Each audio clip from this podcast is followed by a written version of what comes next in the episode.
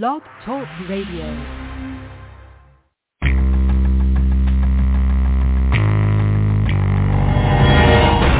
Welcome to Gold and Black Radio as we take a look at this week in Purdue Athletics. Here's your host, Kyle Charters. The Boilermakers will try to bounce back versus FCS opponent Indiana State on Saturday after the loss to Penn State in Week 1. What does Purdue need to do better in Week 2? We'll discuss that on Gold and Black Radio. Kyle Charters here with Tom Dienhart after the long holiday weekend, which I don't think applies to sports writers. Tom, you were busy at it yesterday. Jeff Brohm's press conference as the Boilermakers get set for the Sycamores on Saturday in the late afternoon. Purdue did a lot of things well against Penn State. Got some things to work on as well as it gets set for ISU. I guess what's your big takeaway from from yesterday at at, at Brohm's uh, presser and, and sort of what Purdue has to do to get ready for this game on Saturday? Yeah, no no jarts, no frisbee, no cookout for me, Kyle Charters. Hard at it, pecking away at the keyboard. But yeah, Jeff had his Jeff Brohm had his press conference yesterday at eleven. And I think people coming out of that game Thursday knew, you know, A, the missed tackles, you know, B, I guess the inability to, to kill the clock or milk the clock, if you will, in that four-minute offense late was a big storyline coming out of the game. And then the penalties, too, right? I think there were nine overall, five on the defense and four on the offense. So, I mean, that, that those are more, I guess, negative takeaways, right? Um, you know, positively, obviously, I think um, there, there's plenty to build on for Purdue. Charlie Jones, right?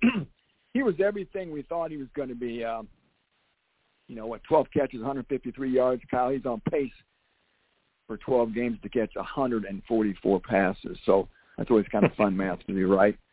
And I, I still think defensively, you know, why, why, why they had their issues. I think by and large the defense, especially the front seven in particular, I think showed out pretty well. The line, I think, in the second half started to get a little better push. So again, plenty to work on. You know what? Right out of the gate, Kyle, you want to know what you're made of, and Purdue certainly got got a litmus test and knows what has to get cleaned up here moving forward. And there's three games the rest of this month for a chance to Purdue to get those things cleaned up before they head into that make or break October.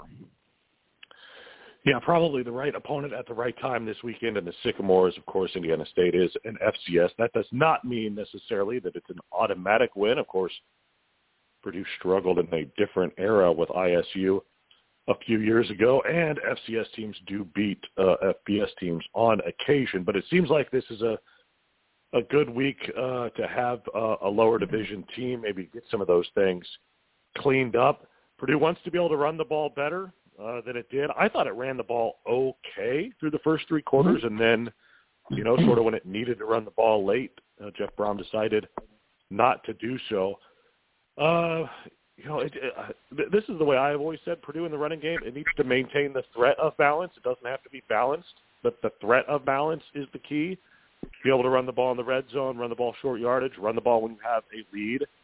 What do you think we'll see in terms of Purdue's running game this weekend against a lesser opponent, seemingly lower division opponent, and then going forward? Yeah, just first Indiana State, Kyle. You're right. You know, Purdue is 12 and 0 all the time against FCS schools, but like you said, uh, every year we see those FCS schools take down FBS schools. Already happened a couple times this year. I know Delaware beat Navy. The last time a Big Ten team's lost to FCS, you got to go back to 2016, happened to Iowa and Northwestern. Um, so you always have to have your radar up, obviously. And Indiana State's going to come to town with a heavy heart, having lost couple of football players in that car accident in August. Um, so yeah, Jeff Brohm got total respect for for this team, and again, he knows you got to stay dialed in no matter who you're playing. and for sure, Kyle, I think he wants to, you know, get some teeth in that ground game. This may be a good opportunity to do that that very thing. Um, you know, it was interesting. I thought you probably noticed too on Thursday when Purdue really wanted to muscle up in the ground game. They brought in a sixth offensive lineman. Mah- yeah. Mahamane Moussa came in as a, as a tackle, and uh, there was one sequence I think on the second King Doerue touchdown, Kyle. That was the the configuration up front. Plus Payne Durham was in the game. Plus Purdue had Marcus Mbow, an offensive lineman, in motion as a lead blocker on that play. So, Uh, they're trying to get creative when they're in short yardage situations in the red zone in particular to try to get a push. They did very well, I thought, in the red zone with running the football. Now, again, I think an underlying storyline we forget is the loss of Garrett Miller and what that means not just to the pass game, but also to the run game.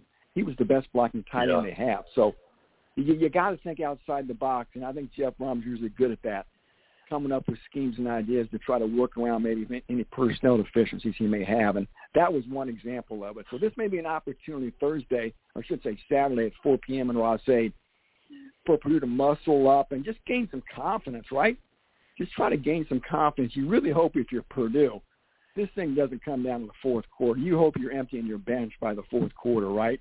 And maybe you got 200 yards rushing just to get some mojo. I know it's a lesser foe, but sometimes, Kyle, you just like to feel good about yourself overall. And this may be a chance, you'd think, hopefully for Purdue, to feel good about themselves in a lot of areas, including the run game.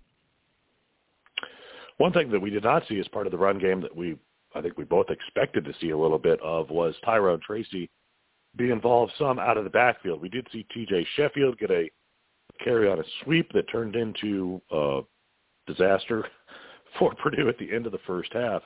But we did not see Tracy get get any carries. Only had a couple of touches as a receiver. Does he need to be more involved in that run game, or just more involved in the offense in general?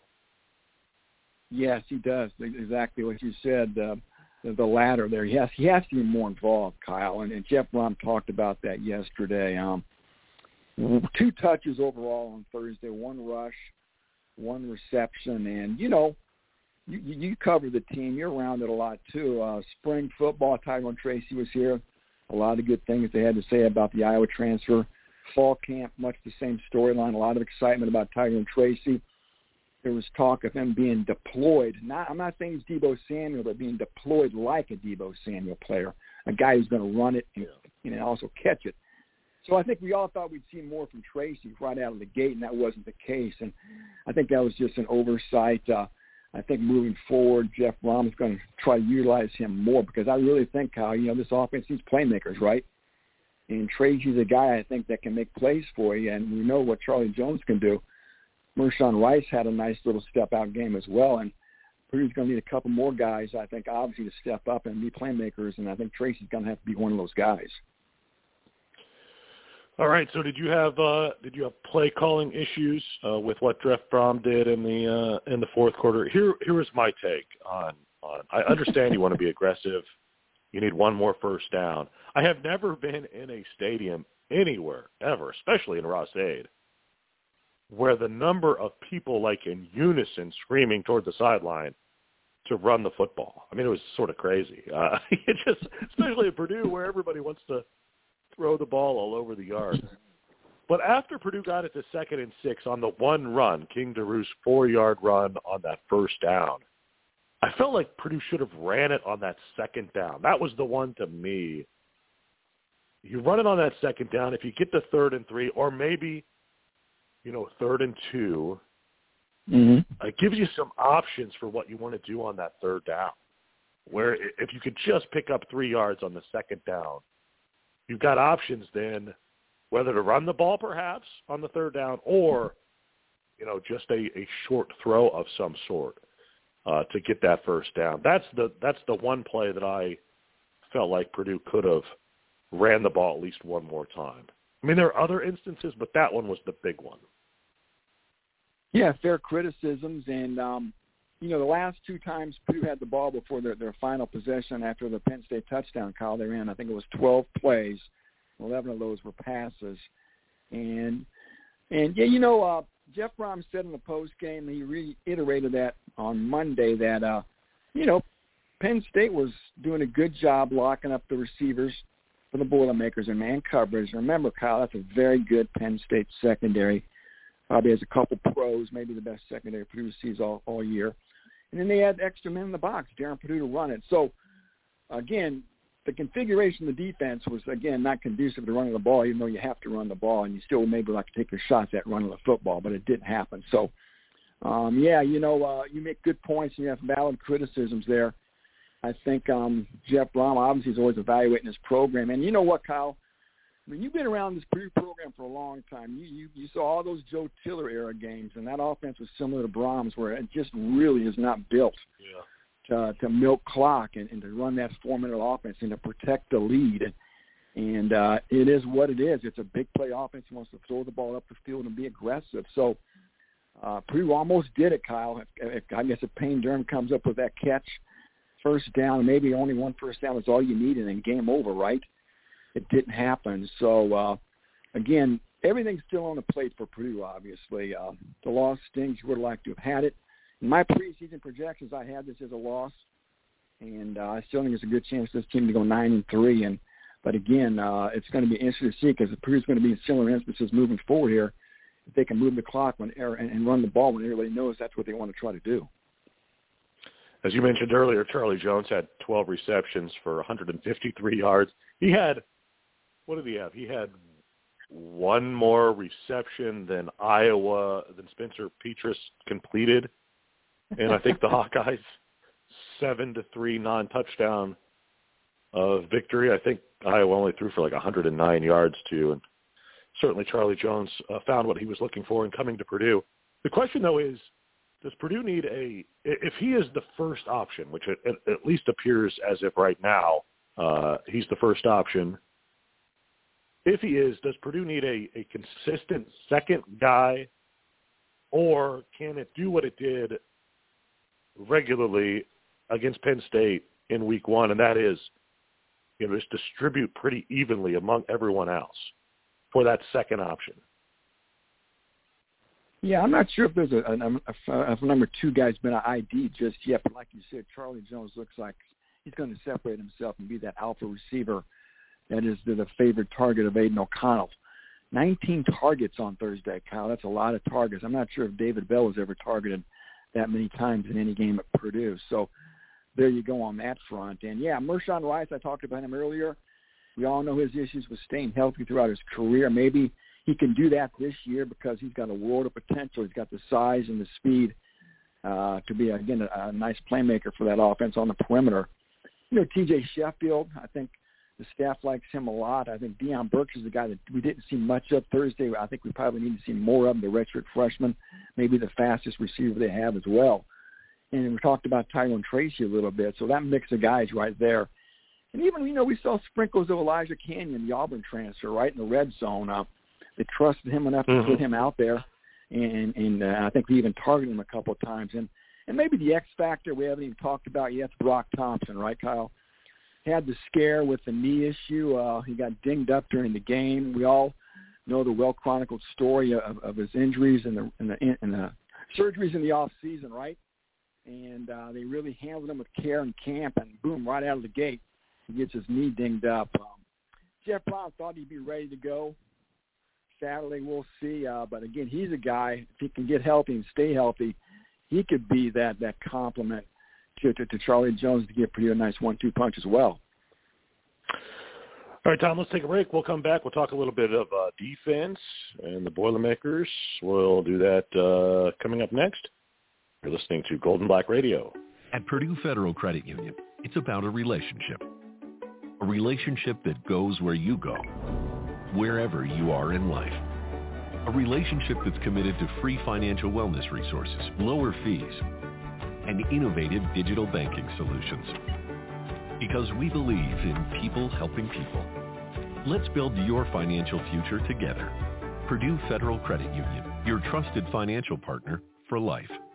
Federally insured by NCUA. On the far end of Main Street in downtown Lafayette, you'll find East End Grill. Industrial and classic, the restaurant is built like a steakhouse but handles like a bistro. End Grill's menu includes creative starters, simple chopped salads, burgers, fresh fish, and steaks, and the signature shrimp and grits.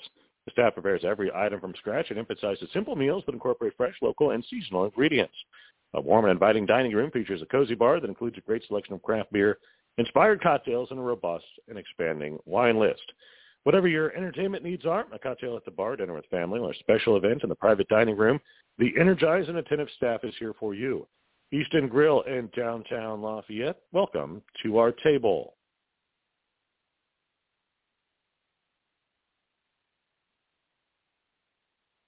When it comes to land sales, it pays to have experts in your corner.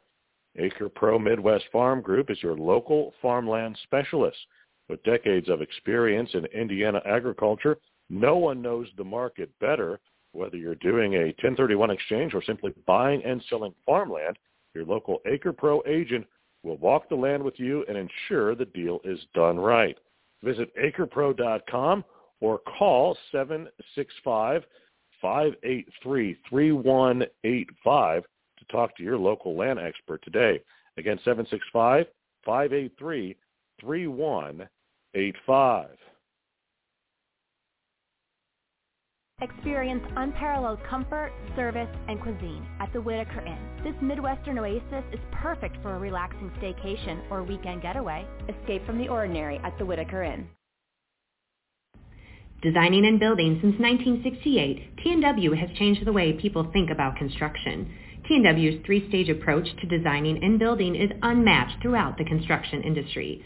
Learn more about T&W's people, passion, and projects at twdesignbuild.com.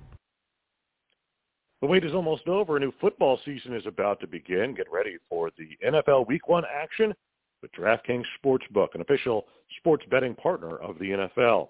To celebrate the return of football, DraftKings is giving new customers a can't-miss offer. Bet just $5 on any football game and get $200 in free bets instantly. One more action for opening night. Everyone can experience the thrill of DraftKings early win promotion. Get up seven and you win. Bet on any NFL game of your choice, and if your team leads by seven points at any point during the game, you get paid instantly, even if your team loses. Download the DraftKings Sportsbook app now and use promo code Gold and Black to get $200 in free bets instantly when you place a $5 bet on any football game. That's code Gold and Black only at DraftKings Sportsbook, an official sports betting partner of the NFL heading to see the Boilermakers take on the Wisconsin Badgers on October 22nd. Sign up to win four tickets and an overnight stay at Sand Valley, a Midwest resort located just an hour and a half from Madison. Complimentary shuttle to the game is included. Visit sandvalleypursuits.com to enter. Azzip Pizza is teaming up with Aidan O'Connell on the Aidan's Air Raid Pizza all summer long. Aidan likes his Azzip loaded with barbecue, pulled pork, peppers, and Grippos potato chips. Azzip is owned by former walk-on football player Brad Niemeyer with locations in Lafayette, Evansville, Indianapolis, and more. Check it out at azippizza.com. That's A-Z-Z-I-P-P-I-Z-Z-A dot com. Welcome to Gold and Black Radio as we take a look at this week in Purdue athletics. Hey, Kyle with Tom, talking a little bit of football. Purdue headed into its 4 o'clock kick against Indiana State on Saturday after the loss to Penn State last Thursday. Uh, Tom, not a lot of pressure for Purdue during basically the first three quarters. I think on the the last play of the third quarter, Purdue had a quarterback hurry, Scotty Humpich, and then he had a sack on the first play of the fourth quarter.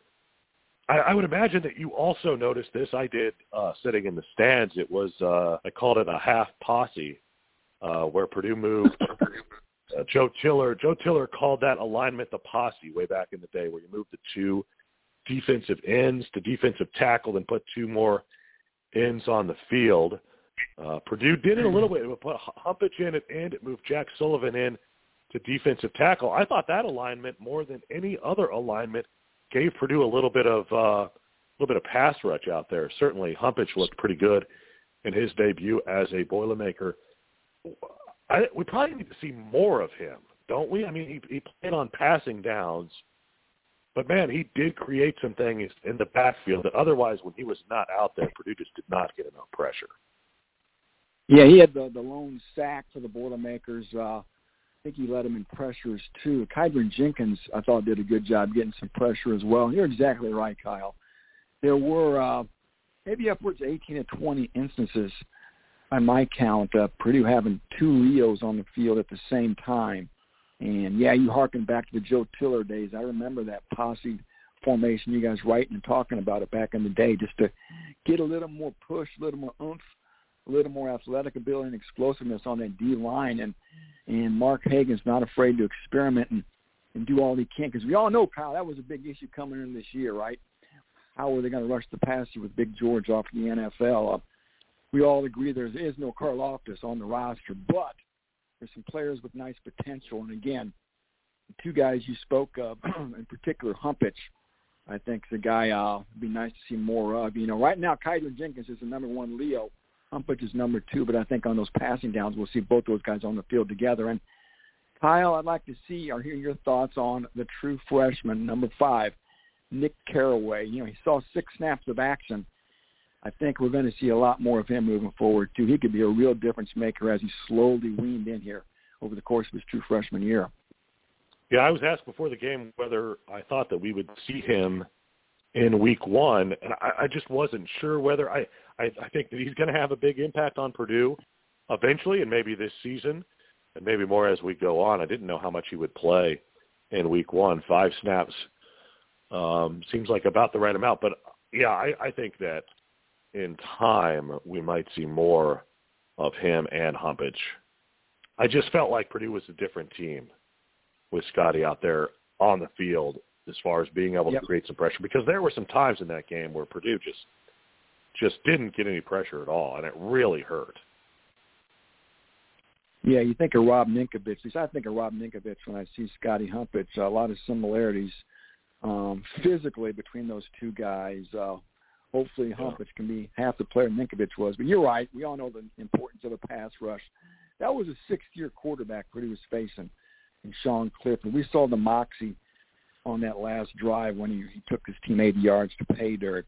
Came back earlier from, I guess, twisting his knee a little bit and had some cramping issues too. So now that was a good signal caller they saw. The line did a pretty good job overall, like you said, for Penn State. But Purdue's got some stuff to work with, I believe, up there. There was a fresh rotation of bodies too. And that's the real strength of that line, I think, Kyle. Um, when they play those physical teams like Iowa Wisconsin and Minnesota, they want to pound you. You know, Purdue's going to be able to keep a nice rotation of fresh bodies out there to to hopefully hold up into the fourth quarter, and not get run over and hang in the game. Tackles were a problem at times. Purdue missed oh. several of them. I think Jeff Brohm pointed out during the press conference on Monday, maybe five plays in particular, that the tackling was a problem. That that was a frustration for game one. We have not seen that a lot during Jeff Brohm's tenure, just tackling problems in general, even though, you know, Purdue's had a number of different defensive coordinators now. Uh, they generally have done a, a good job of tackling, but that was one of the one of the uh, worst games. Seems like if in recent past here in, in terms of tackling for Purdue. Yeah, according to Pro Football Focus, Purdue had 15 missed tackles overall, and Oof none were more glaring, obviously, than right before the end of the first half. Right, uh, you know, it was what 14 to 10 Penn State, and after the T.J. Sheffield fumble, Penn State's chances of adding any points end the half. But lo and behold, we see that you know uh, two guys miss a tackle on, on Brenton Strange, the Penn State tight end. He rumbles 67 yards to pay dirt. I look up at the clock and there's two seconds left in the half, Kyle. Just a backbreaker, 21 to 10 at the half, right? And also we saw a missed tackle on the open field on 27-yard uh, touchdown catch, too, by the Penn State receiver. So anytime that stuff happens the open field is obviously very glaring for everybody. Purdue's aware of it. And they've already started working on it this last weekend. Kyle, you know, again, um, these these coaches they shy from doing a lot of full live contact in training camp for fear of guys getting hurt, right? So it's not uncommon to see maybe some sloppy tackling right out of the gate because of that. Um, but still, like you said, you'd like to see it a little bit more buttoned up, especially got Kyle from guys who, who are veteran players. Yeah. All right, Tom. Appreciate it. Take care, buddy. That's uh, Tom Dienhart on the podcast. Of course, uh, we'll have much more in depth Purdue and Indiana State in our pregame podcast. We'll release that about mid morning on Friday. All right, that'll do it for our podcast. Be sure to uh, log on for goldandblack.com for more news throughout the week. Uh, thanks to our sponsors, as always, including Azzip Pizza. Want to eat like Aidan O'Connell? Try Aidan's Air Raid at Azzip all September long. Barbecue, pork peppers, and Grippos potato chips are some of his favorite toppings available in Lafayette, Indianapolis, and Evansville at Azzip Pizza. Visit A-Z-Z-I-P-P-I-Z-Z-A.com. If you do like the podcast, be sure to rate us five stars. Also leave us a comment as well. We would certainly appreciate that. More podcasts drop throughout the week. Pre-game podcast mid-morning on Friday. That'll do it for this edition. For Tom Dienhart, I'm Kyle Charters. Thanks for listening. This is Gold and Black Radio. With Lucky Land Slots, you can get lucky just about anywhere. Dearly beloved, we are gathered here today to... Has anyone seen the bride and groom? Sorry, sorry, we're here. We were getting lucky in the limo and we lost track of time. No, Lucky Land Casino, with cash prizes that add up quicker than a guest registry. In that case, I pronounce you lucky. Play for free at LuckyLandSlots.com. Daily bonuses are waiting. No purchase necessary. Void where prohibited by law. 18 plus. Terms and conditions apply. See website for details.